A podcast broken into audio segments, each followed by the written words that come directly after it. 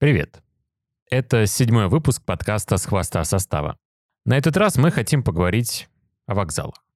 О месте, куда поезда приходят и откуда уходят, где случаются разлуки и, самое главное, встречи.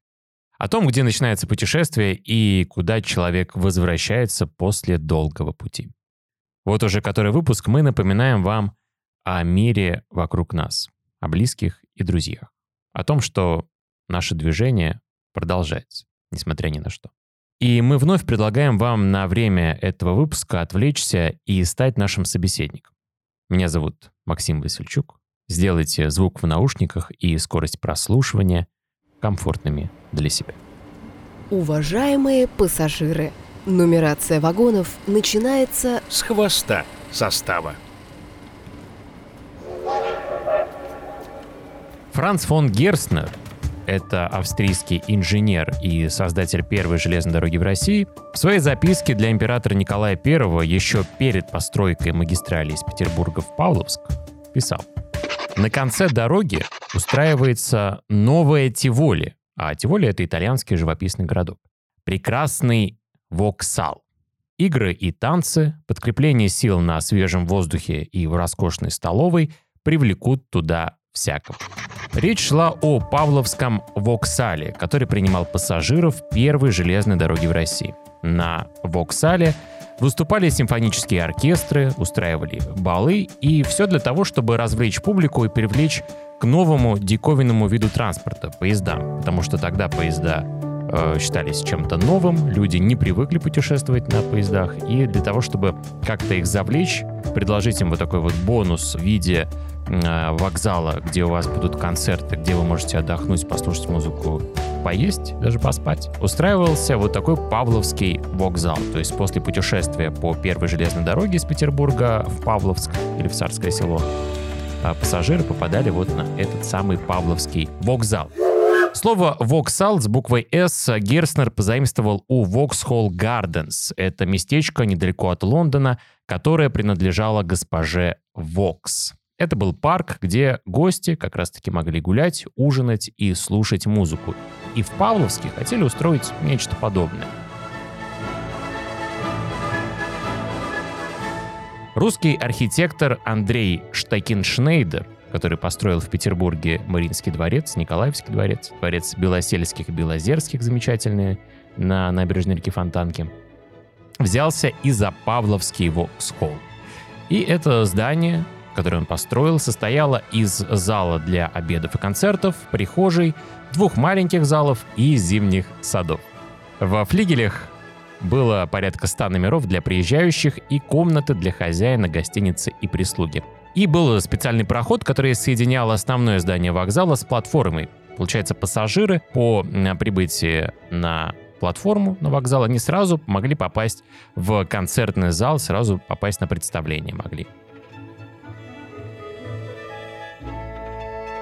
И одним из первых на Павловском вокзале выступили, выступил хор московских цыган. И вообще это стало культовым местом, куда съезжался весь Петербург, где потом выступали Иоганн Штраус, Римский Корсаков, Матильда Кшесинская, Федор Шаляпин, Чайковский и Анна Павлова. Кстати, Достоевский, наш знаменитый писатель и мой любимый писатель Федор Достоевский, он э, сам приезжал слушать э, Штрауса, и у Достоевского на Павловском вокзале разворачивается один из эпизодов романа «Идиот». И вот что писал Достоевский в 60-х годах XIX века. В Павловском вокзале по будням, как все, по крайней мере, утверждают, публика собирается избраннее, чем по воскресеньям и по праздникам, когда наезжают всякие люди из города. Туалеты праздничные, но изящные. На музыку сходиться принято. Оркестр может быть действительно лучший из наших садовых оркестров, играет вещи новые. Приличие и честность чрезвычайные, несмотря на некоторый общий вид семейственности и даже интимности. И вот можно сравнить э, эти слова с тем, что писал Осип Мандельштам спустя почти 30 лет. Э, в середине 90-х годов в Павловск, как в некий Элизий, стремился весь Петербург. Свистки паровозов и железнодорожные звонки мешались с патриотической какофонией увертюры 12 года. И особенный запах стоял в огромном вокзале, где царили Чайковский и Рубинштейн. Сыроватый воздух заплесневших парков, запах гниющих парников и оранжерейных роз, и навстречу ему тяжелое испарение буфета, едкая сигара, вокзальная гарь и косметика многотысячной толпы. К сожалению, здание вокзала было уничтожено во время Великой Отечественной войны. От него осталось лишь небольшое хозяйственное помещение и одинокий фонарь. Но Павловский воксал вошел в историю, и именно после его появления воксалами, а позже, более твердо, вокзалами, стали именовать другие станции на разрастающихся железных дорогах Большой Российской империи.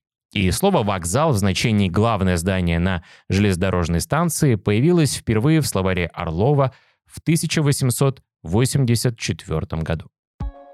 Друзья, мы э, сегодня поговорим о вокзалах, и мы для вас выбрали три любопытных, на наш взгляд, э, вокзалов России. Мы ни в коем случае не составляем рейтинг э, самых красивых или лучших вокзалов страны. Это просто те вокзалы, которые нравятся нам и на которых мы бывали.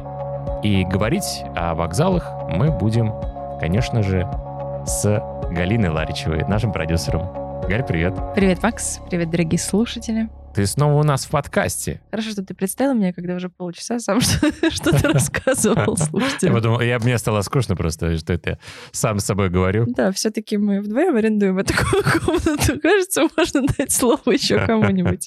Я знаю, что думала, пока Да. тебя слушала. Надо Что? же, как ничего не меняется, и насколько время циклично. Ведь даже тогда, когда только появился этот диковинный вид транспорта, людей приходилось зазывать и приходилось развлекать для того, чтобы им показать, как это на самом деле удобно и что этим можно воспользоваться. Так и сейчас это же реклама. Реклама — двигатель торговли. Да, даже если это вокзал. Ну, действительно, люди же боялись и не понимали значения железных дорог. Они думали, что это такое вообще железные дороги. Но когда знаешь, что там бал и симфонический оркестр, то сразу как-то спокойнее. Сразу спокойнее, они Можно туда уже и посетить. Сразу появляется какая-то цель, чтобы провести это путешествие, Как-то немножечко живее становится. конечно. Ну и вообще, мне кажется, это классная идея, когда ты путешествуешь, прибываешь на этот Павловский вокзал. Там же гостиничные номера, там можно было себе снять номер, устроиться, отдохнуть, послушать Штрауса. Отличная идея для квартирника, мне кажется, для музыкантов сейчас устроить что-нибудь эдакое в необычных локациях, например, связанных с железными дорогами. Провести квартирник на вокзале, кстати. Квартирник, ну, а ну, почему бы и нет? ну, знаешь, как-то вот квартирник на вокзале многие используют, называют это, правда, иначе. На вокзале в переходах такие небольшие квартирнички локальные. Бесплатные, да. Как бесплатные. Там очень даже неплохо зарабатывают. Копеечку.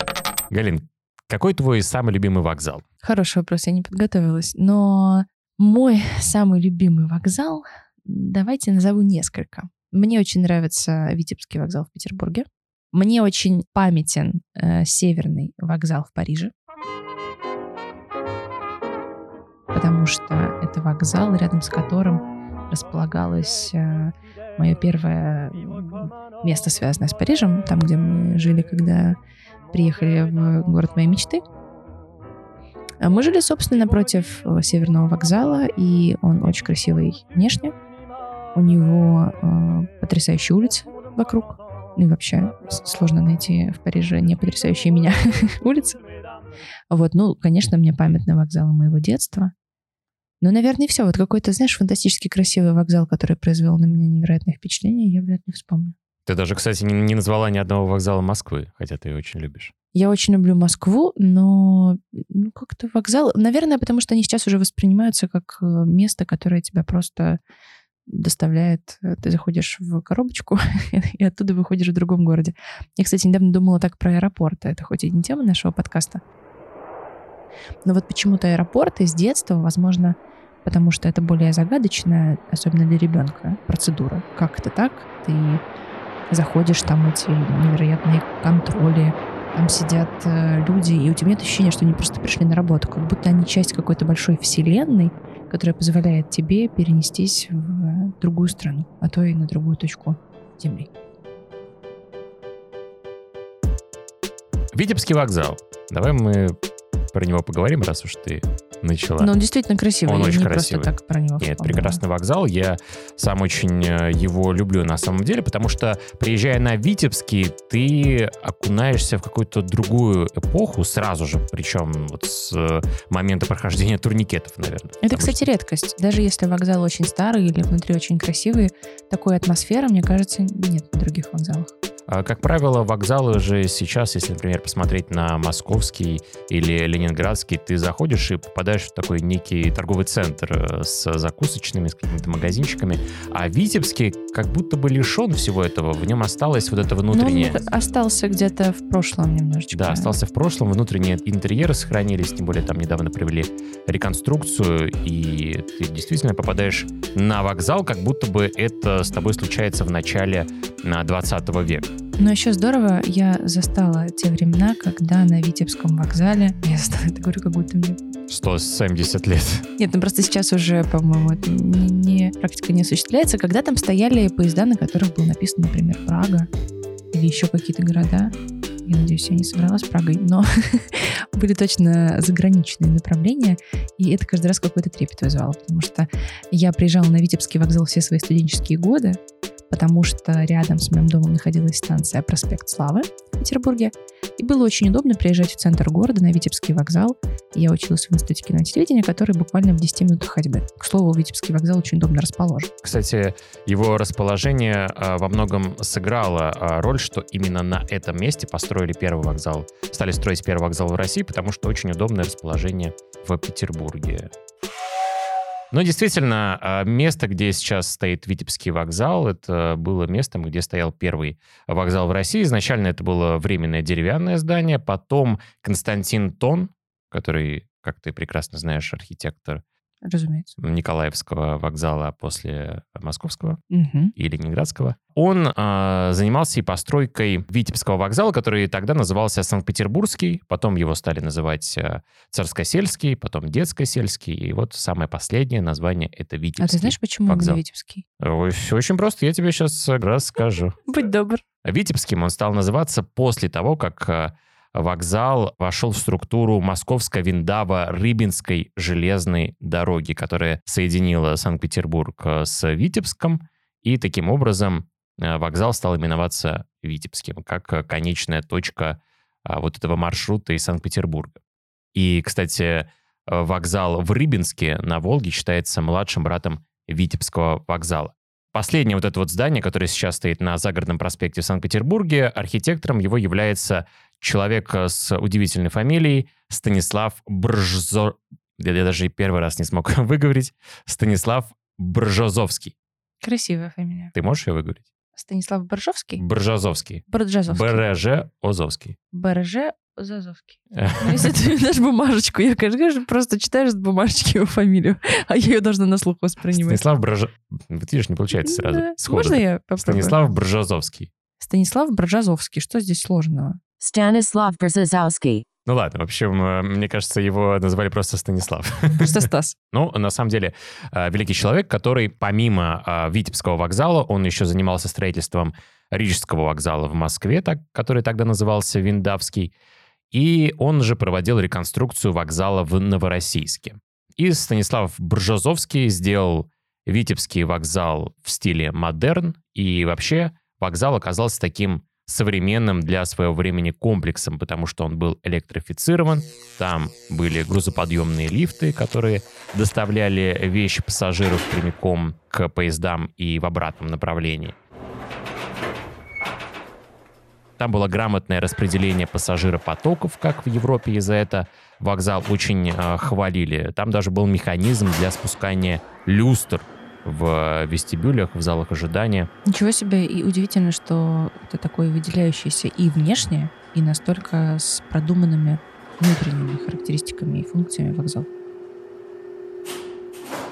Да, это очень большой и классный вокзал, про который можно на самом деле разговаривать э, очень и очень долго. Там, кстати, вот ты замечала, есть такая любопытная деталь, что а, поезда отправляются со второго этажа с Витебского вокзала. Да. Ты поднимаешься на второй этаж, у тебя там платформа, и стоят поезда, которые отправляются. И часть поездов как бы в вокзале. Потому что там дебаркадер. Спасибо. дебаркадер, который является частью Витебского вокзала. Если смотреть э, на него сверху или с какого-то общего плана, то кажется, что это один такой большой паровоз, потому что у него есть вот эта часовая башня, которая выступает как будто бы трубой, а вся остальная его часть кажется таким вот э, паровозом-локомотивом. Здорово. А еще у него очень красивая подсветка сейчас снаружи. Да, это после реставрации и реконструкции. Ну, здорово. Очень хорошо, что он сохраняет сейчас не только свои мощности и продолжает перевозить огромное количество людей, но и остается такой важной, мне кажется, доминантной, доминантой архитектурной. Ну вот э, загадка вот это почему поезда отправляются со второго этажа. Дело в том, что в начале 20 века, в 1900-1904, как раз когда а, строили вот это новое обновленное здание Витебского вокзала, а, над набережной обводного канала и Боровой улицы появились путепроводы. И а, развязку железной дороги от а, старого вокзала и вот этих набережных соорудили на разных уровнях. То есть если провести железную дорогу, да, то она бы не, не соединялась э, с вокзалом и с вот этим вот путепроводом над набережными. Они получались на разных уровнях. И для того, чтобы эти уровни сделать э, на одной плоскости, так скажем, пришлось поднимать, делать насыпь и поднимать э, железнодорожные пути на второй этаж, по сути. На целых 5 метров. И поэтому поезда стали подходить э, и уходить э, с Витебского вокзала на уровне второго этажа. Ну вот ты знаешь, у нас э, с тобой есть замечательный коллега, Паш Никифоров, э, с которым мы вместе когда-то работали на одном петербургском канале. Я хорошо помню, он делал когда-то сюжет про Витебский вокзал, и у него там была прекрасная цитата в самом конце сюжета про Витебский вокзал. Он обогнал время и со временем же стал машиной времени.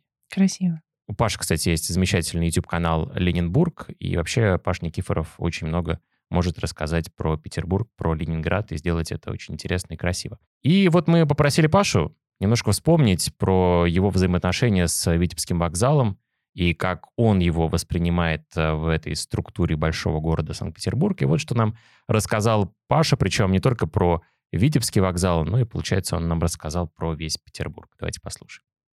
Так, во-первых, начну издалека любой вокзал Петербурга отражает конкретную эпоху этого самого нашего с вами Петербурга. Его запах, цвет, шум. Давайте на примерах. Например, Финляндский вокзал – это про революцию, Ленина, поздний Петроград и ранний Ленинград. Цвет свинца и краски серебрянки, запах пороха и интершум демонстраций. Ну или Ладожский вокзал. Эпоха – ранний Путин. Сытые нефтяные нулевые архитекторы – братья Евейны. Им предстоит активно застраивать город в ближайшие 10-15 лет после строительства этого вокзала. Шумит он рекламными объявлениями диктора, пахнет шавермой.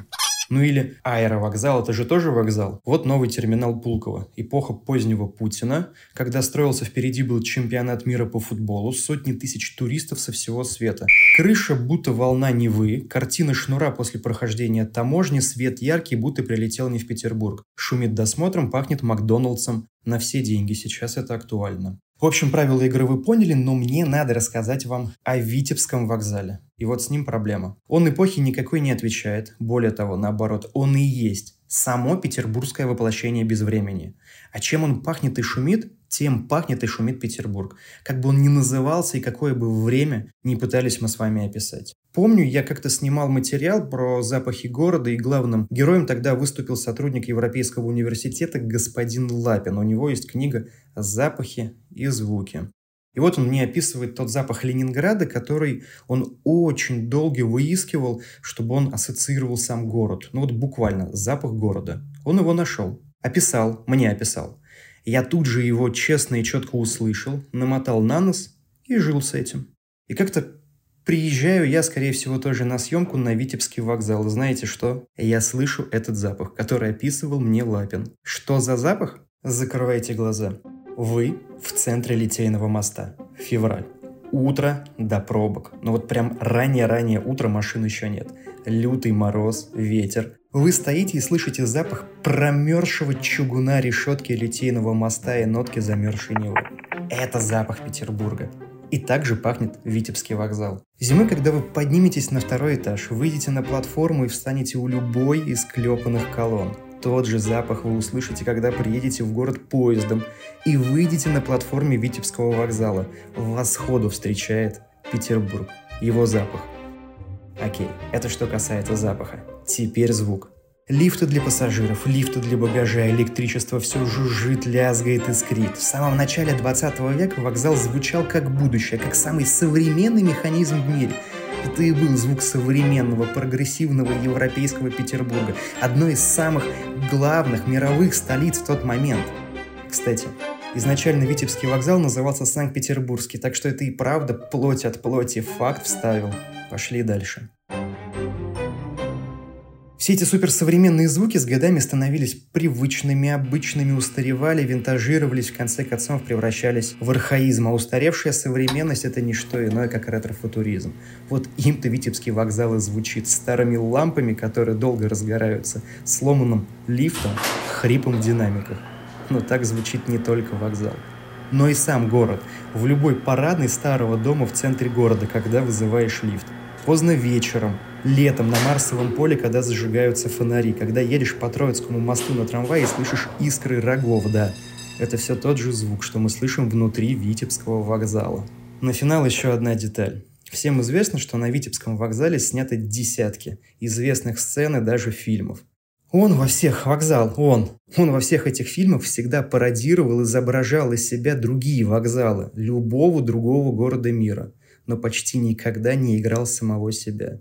Это тоже все от того, что себе он не принадлежит, и самого себя, и никакую конкретную свою эпоху он не описывает. Это его суть, что ли?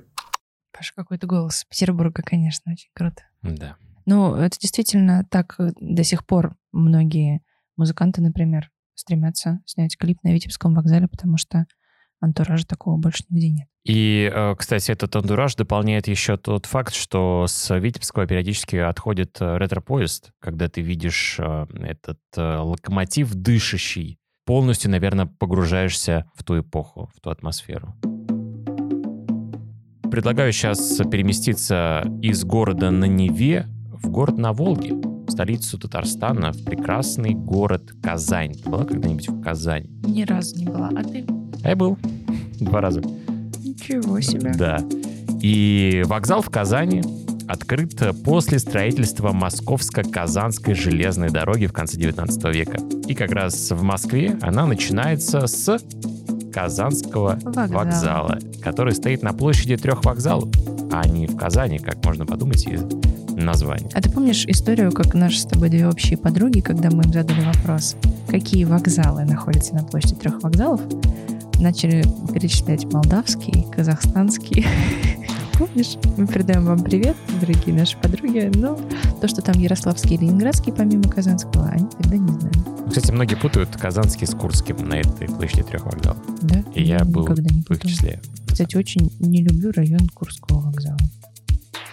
Мы об этом тоже когда-нибудь поговорим. Ну вот э, в Казани вокзал называется очень просто. Казань пассажирская. И прибывая сюда по этой самой московско-казанской железной дороге, ты часть пути проезжаешь э, сначала вдоль Волги, потом вы пересекаете Кировскую дамбу у реки Казанки, и дальше поезд останавливается на вокзале Казань-Пассажирская. И уже тогда можно посмотреть на большое красивое здание из красного кирпича, довольно внушительное, монументальное. Архитектором э, вокзала в Казани называют Генриха Руша, который построил в городе еще несколько значимых зданий, например, Александровский пассаж, но нет документальных подтверждений этому, и некоторые историки утверждают, что вокзал сооружали штатные архитекторы Московско-Казанской железной дороги, а ни в коем случае им не был Генрих Руш. Но я нашел вырезку из газеты «Волжский вестник», Галин, за 24 января 1896 года. Тебе вот сколько было лет? Но тебе было минус 99 Минус 99. и, и две недели. Как то верно и точно быстро посчитала. Да, я гуманитарий. Так вот, э, вырезка из газеты «Волжский вестник». Здесь очень любопытно написано. Вчера происходило освещение вокзала станции Казань Московско-Казанской железной дороги. Закладка здания состоялась в 1893 году. Стоит вокзал 300 тысяч рублей. Дорого. Очень. На здании гербы губернии, через которые проходит дорога. Фон стен темно-красный. Украшения, гербы и вазы цвета серого цемента. В центральном выступе в два света вестибюль, пассажирская и багажная касса. В первом выступе находится зал третьего класса с отдельным выходом прямо с площади. Часть между центральным и левым выступом отведена под пассажирские залы первого и второго класса, в левом выступе ресторан, салоны и уборные. В остальных частях и на втором этаже почта, контора, телеграф, комендант и доктор, квартира начальника станции. Внутри помещений первого и второго классов роскошная мебель, гардины, зал окрашен в нежно-лимонный цвет, помещение буфета в серый. Над входом, отделанным под орех, устроены хоры, в балюстраду вделаны часы. Потолок зала третьего класса поддерживается группами колонн. Отопление во всем вокзале паровое, освещение керосиновое. Сегодня от вокзала отходит первый пассажирский поезд. Знаешь, вокзалы такая благодарная тема для того, чтобы их красиво описывать, использовать в каких-то художественных образах, фильмах. Но я подумала, что как немного песен про вокзалы. Ты знаешь какую-нибудь песню про вокзал? Ну, вот так сходу не помню. Эх, вокзал, вокзал. Ну, самая знаменитая, меня. да, у тебя на будильнике она, когда просыпаешься, звонит. Нет, они наверняка есть, но все равно это не такая распространенная тема. Ну да, мне кажется, просто больше, может быть, про железную дорогу пишут Да больше пишут про любовь. на вокзалах. Она там тоже присутствует. Ты видел когда-нибудь вот эти вот парочки, которые стоят, прощаются, девушка Очень плачет? Всегда очень трогательно. Или наоборот, когда ты встречаешь кого-нибудь и видишь а, рядом а, молодого человека с цветами, он тоже кого-то встречает. Да, это всегда очень трогательно. Я уже говорила в предыдущем выпуске, что любовь — это встречать и провожать на вокзалах. Да, но вокзалы как раз для этого, мне кажется, в принципе созданы. Для того, чтобы встречать и провожать. И объединять людей. Вокзал в Казани действительно смотрится как некая доминанта, акцент э, на этой привокзальной площади в Казани. Кстати, еще одно довольно любопытное описание вокзала есть в книге «Эшелон на Самарканд» Гузели Яхиной, которую я всем советую прочитать. Там есть описание Казани и вокзала в Казани в тяжелые годы, голодные годы по Волжье. Ну, а вокзале в Казани нам э, поможет рассказать э, еще один мой коллега Александр Пшеничный. Это журналист Матч ТВ, который работает и живет в Казани. Саша все знает о казанском спорте, но вот, как оказалось, еще и про вокзал. В Казани тоже знает много интересных историй. Давайте послушаем. Всем большой привет из Казани. Вокзал для жителей города, конечно, знаковое место грустных прощаний или радостных встреч. Само здание вокзала и комплекс целиком был построен в далеком 1893 году является частью Московско-Казанской железной дороги. Кстати, расстояние до Москвы совсем небольшое. Вечером сел в уютный поезд и уже ранним утром ты в столице.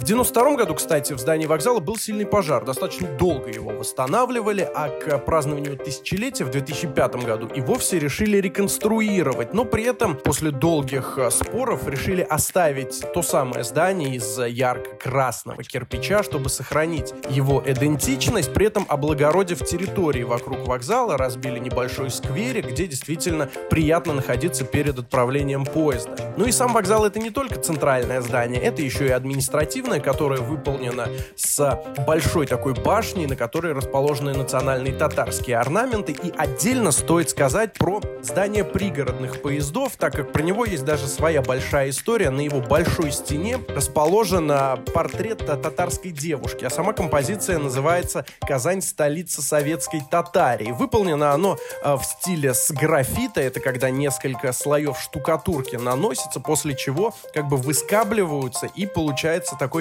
своеобразный красивый рисунок. Во время реставрации, кстати, тоже очень много спорили и хотели избавиться от э, этого рисунка, но вот э, на тот момент пришли к тому, что все-таки это большая часть истории, и без этого рисунка никак нельзя.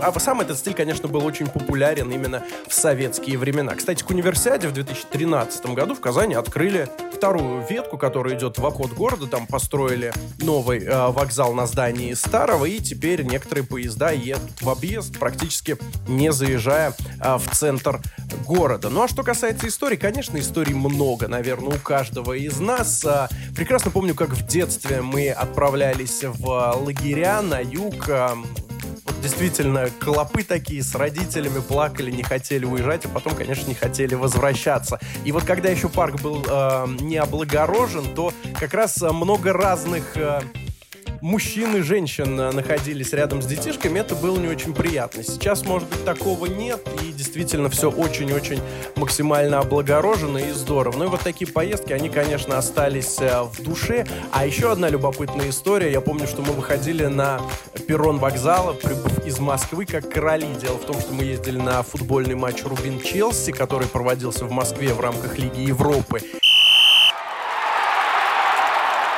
И Казанский клуб организовал именно поезд для болельщиков. Так вот, э, так получилось, что в нашем вагоне ехало 4 человека, то есть мы заняли одно купе, и при этом все остальные были свободны. Хотя потом, по-моему, ушли спать в разные купе, но вышли мы действительно как короли из этого вокзала. Ну и, конечно, железнодорожная тематика — это всегда уют, э, какие-то особые воспоминания. Всегда хочется прокатиться на поезде, комфортно поспать, попить чаек и с хорошим настроением уже приступать к новым делам.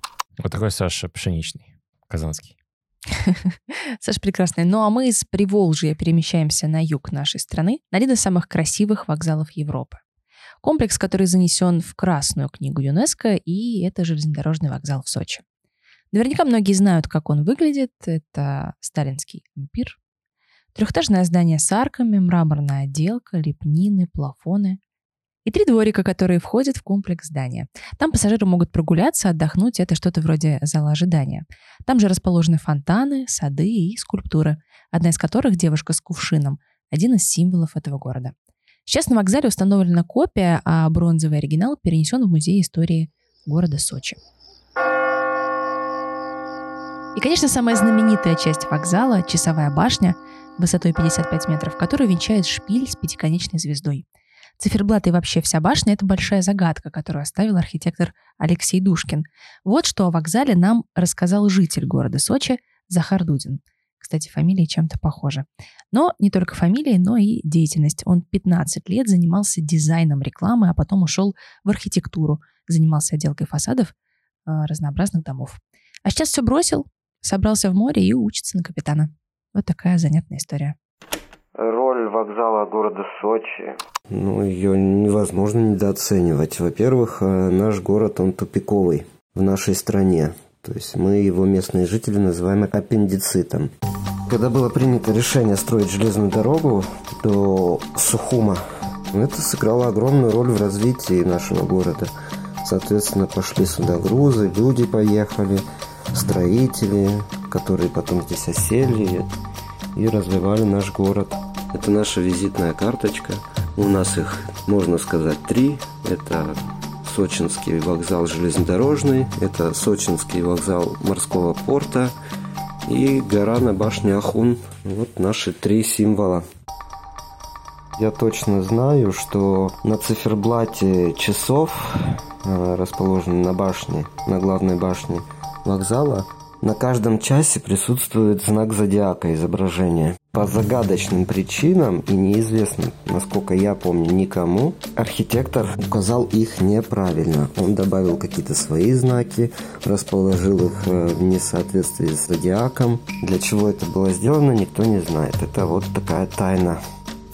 Личная история, связанная с вокзалом, у меня это первое воспоминание из детства, когда был конфликт в Абхазии и город был наводнен э, беженцами. Меня пытались украсть. Моей тете предлагали деньги за меня. Это было вечернее время, мы шли на электричку. И я помню, что мы прям ретировались спешно.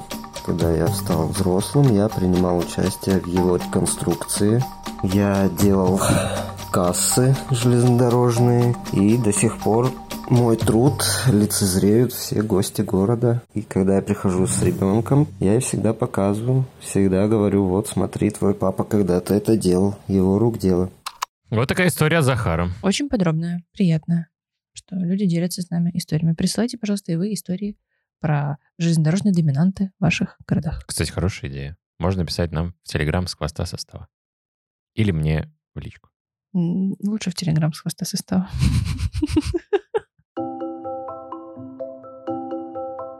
Получается, цифрам на часах на этой башне соответствуют знаки зодиака. Но некоторые, как уже рассказал Захар, заменены. Вместо водолея, тельца и скорпиона на часах гончие псы, лебедь и змея, а остальные знаки перемешаны.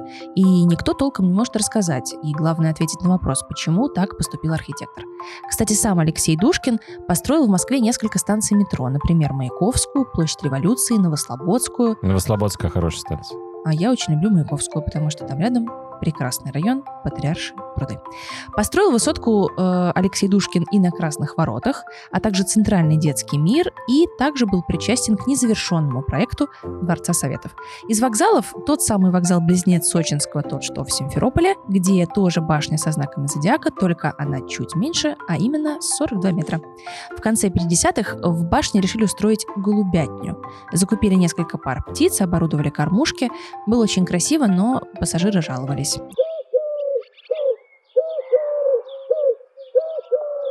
На что, интересно? Даже не На знаю. голубей? От идеи пришлось На кормушке. отказаться. Они не заполнялись. В 1998 году на вокзале провели реставрацию. Вот такая хорошая история про э, вокзал в Сочи. Он же появляется в нескольких фильмах. Ты наверняка их все смотрела как любитель советского кино. Да, это правда. Но, к слову, если бы ты мне об этом не рассказал, я бы никогда в жизни не обратила внимания, что это именно сочинский вокзал. Потому что, например, э, один из фильмов, где он появляется, это женщина, которая поет. И я этот фильм очень люблю. Там есть э, шикарные крылатые фра- фразы, э, а именно «Мы от Липецкой филармонии». Это, мне кажется, главная фраза фильма. Климкин Иван Степанович, администратор от Липецкой филармонии. Очень приятно. Липецк хороший город. Вы думаете, что я знаю, какой город Липецк? Простите, а вы откуда? Повторяю еще раз. Я от Липецкой филармонии. От. А я из города Липецк, поэтому эта фраза мне очень близка. Так вот, э, я никогда бы не подумала, мне кажется, что и многие зрители не знают, что там один из, э, э, одна из декораций — это сочинский вокзал. Но ведь, кстати, этот эпизод, про который ты сейчас рассказал, про диалог из Липецкой филармонии, но ведь они об этом говорят как раз на перроне перед отправлением поезда, и после того, как поезд отправился, в одном из э, эпизодов коротких, в одном из планов мелькает э, стенка сочинского вокзала. Видимо, вот он там таким образом и появляется. В этот же момент начинает играть э, песня, которая мне, кстати, очень понравилась. Я вот э, ее, ну, понятное дело, до этого слушал, но вот э, посмотрев отрывок из фильма, для меня она каким-то другим образом А открылась. если ты посмотришь весь фильм, то многие песни Албарисны Пугачевой откроются для тебя с другой стороны. Песня называется «Этот мир придуман не нами». Давайте ее послушаем.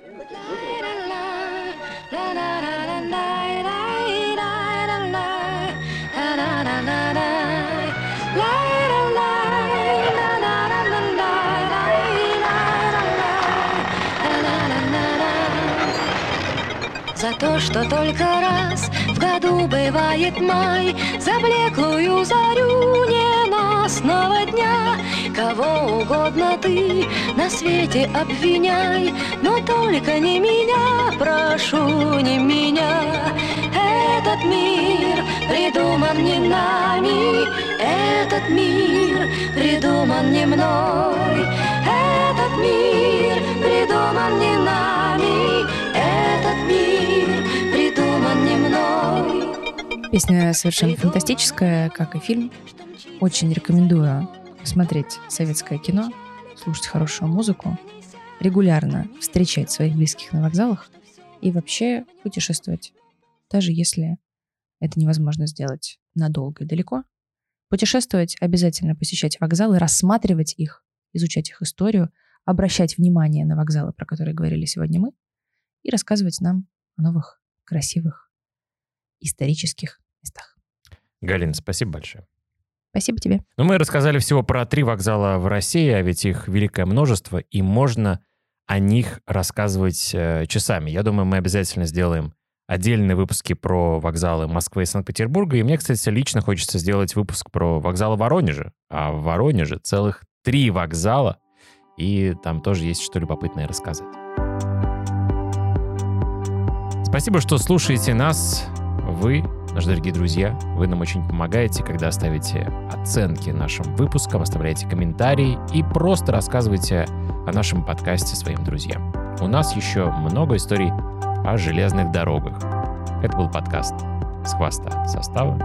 Меня зовут Максим Васильчук, наш продюсер Галина Ларичева. Всего вам доброго и не опаздывайте на поезда. До встречи.